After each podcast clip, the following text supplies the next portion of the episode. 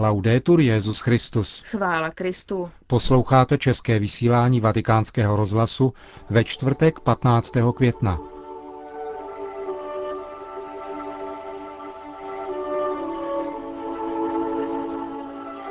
Benedikt XVI. hovořil o svátostném základě rodiny na setkání se členy Papežské rady pro pastoraci migrantů a cestujících.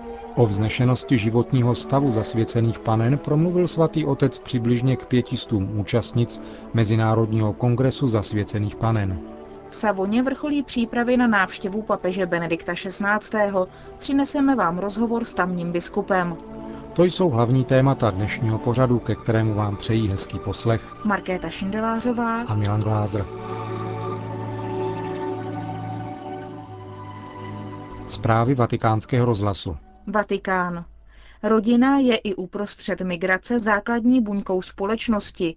Tím spíše je pak třeba ji odvážně hájit. V ní se člověk učí ctít a milovat Boha a osvojuje si v ní také lidské a morální hodnoty.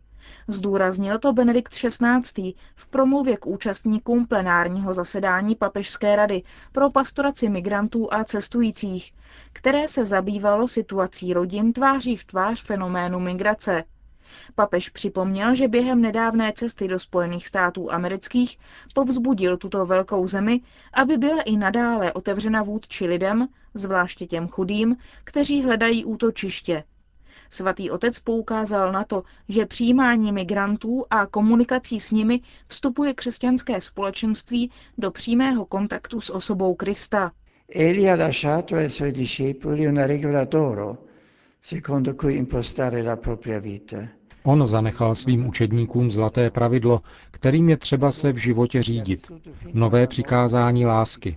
Tuto lásku, kterou sám žil až do smrti na kříži, Kristus nadále sděluje církvi prostřednictvím evangelia a svátostí, zejména skrze Eucharistii. Je příznačné, že liturgie klade udělování svátosti manželství do eucharistické bohoslužby, čímž je vyjádřeno hluboké pouto, které obě svátosti pojí. Manžele má v každodenním životě inspirovat příklad Krista, který miloval církev a vydal za ní sebe samého. Tento nejvyšší výraz lásky je vždy znovu zpřítomňován na každém slavení Eucharistie. Tato svátostná skutečnost představuje opěrný bod pro pastoraci rodin.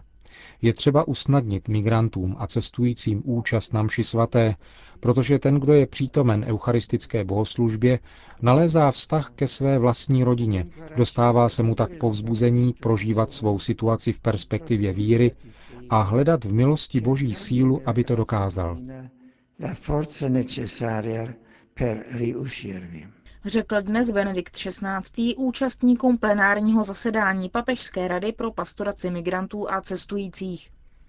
Z pohledu víry je vaše charisma zřejmé a plodné, avšak z pohledu světa se zdá nejasné a neužitečné, řekl papež účastnicím druhého mezinárodního kongresu zasvěcených panen, který se v těchto dnech koná v Římě. Tato starobylá forma zasvěceného života, která je známa už z apoštolských dob, se opětovně rozvinula v naší době, zejména po druhém vatikánském koncilu.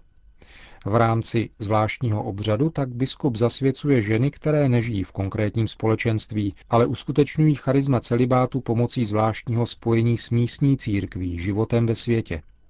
Zmíněného kongresu se v Římě účastní kolem 500 žen z 52 zemí světa. Jeho letošním tématem je zasvěcené panenství žité ve světě, dar v církvi a pro církev. Stav zasvěcených panen je zakotven v kodexu kanonického práva, který jej charakterizuje jako stav panen, které vyjádřili posvátné předsevzetí důsledněji následovat Krista a byly od diecézního biskupa podle schváleného liturgického obřadu zasvěceny Bohu. Mysticky se zasnoubili Kristu, božímu synu a oddali se službě církve. Stav zasvěcených panen nemá jiného zakladatele nebo zakladatelku než samotnou církev, která se inspirovala tajemstvím Marijina života. Toto povolání je tedy povoláním v církvi. Na rozdíl od řeholních řádů a sekulárních institutů nemá Ordo Virginum pevná pravidla ani strukturu společenství. Zasvěcená pana nevstupuje do žádného nového společenství. Její komunitou je diecéze. Žije ve světě, aniž by byla ze světa. Fate in modo Snažte se, aby z vás vždycky vyzařovala důstojnost Kristovy snoubenky, novost křesťanského života a pokojné očekávání života budoucího věku. Opravdovostí svého života se můžete stát hvězdami, podle nich se může orientovat svět na své pouti. Volba panenského stavu života totiž odkazuje na pomíjivost pozemských skutečností a předjímá budoucí dobra.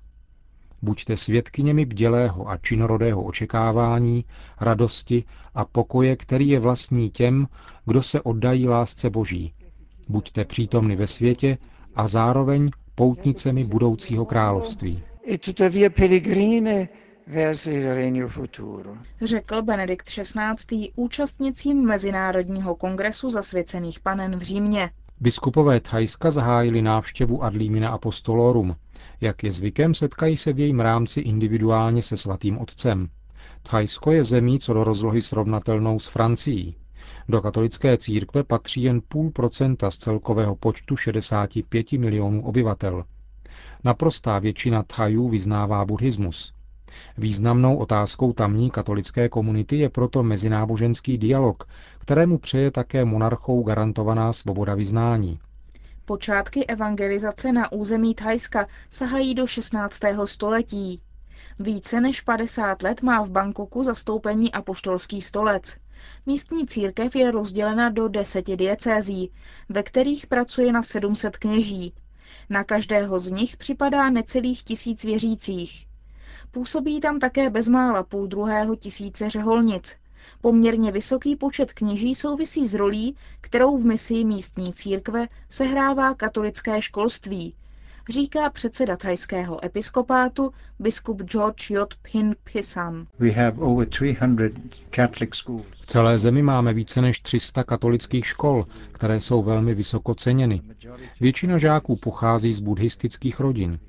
Přestože jsou křesťané nevelkou menšinou, v osnovách je zařazena také katolická etika. Výuky náboženství se ale účastní pouze děti a mládež z katolických rodin. Musím také zmínit, že v našich školách získalo vzdělání mnoho státních úředníků. Nejsme, jak tomu bylo nejednou v minulosti, považováni za nepřítele země, ačkoliv přežívá mentalita považující křesťanství za projev cizí kultury. Proto přijímáme jisté místní zvyky v rámci inkulturace, musíme postupovat velmi opatrně. Obvykle je totiž thajská kultura stotožňována s buddhismem. V přebírání jistých prvků je tedy třeba být velmi pozorným. Říká předseda thajské biskupské konference biskup George J. Phinsan. Řím. V Rokady Papa u Říma probíhá v těchto dnech studijní seminář pro biskupy na téma nová hnutí a komunity v církvi. Účastní se ho přes 100 biskupů z 53 zemí světa. Setkání pořádá Papežská rada pro lajky. Církevní hnutí jsou velkým darem Ducha Svatého pro církev našich dní. Jde o to vidět v nich skutečně dar, nikoli jen pouze pastorační problém, říká prefekt zmíněné kongregace kardinál Stanislav Rilko. V čase našeho seminárium Během našeho semináře se snažíme plně porozumět, co tento dar přináší církvi naší doby.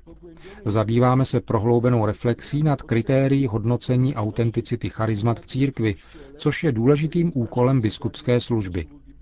Uvažujeme nad tím, jak v našich místních církvích co nejvíce zhodnotit dílo těchto nových komunit, jak je zapojit do misijního poslání církve a zároveň plně respektovat specifika jejich vlastních charizmat. Podoba církve třetího tisíciletí bude do značné míry záležet na naší připravenosti otevřít se tomuto daru a to platí pro pastýře i pro laické věřící. jak i ze strony wiernych świeckich. Říká kardinál Stanislav Rilko. Katar.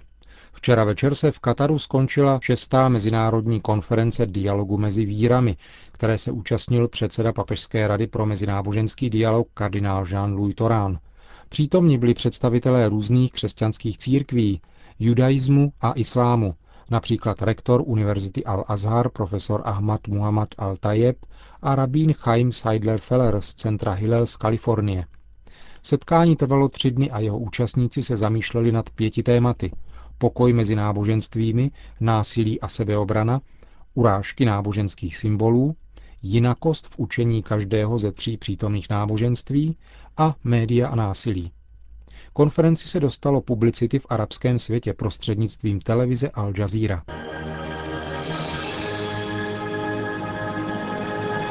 V Savoně vrcholí přípravy na návštěvu papeže Benedikta XVI. Ten do města v Ligurii zavítá už tuto sobotu. Půjde o první část jeho deváté pastorační návštěvy v italských diecézích. V sobotu večer se přesune potom do Janova.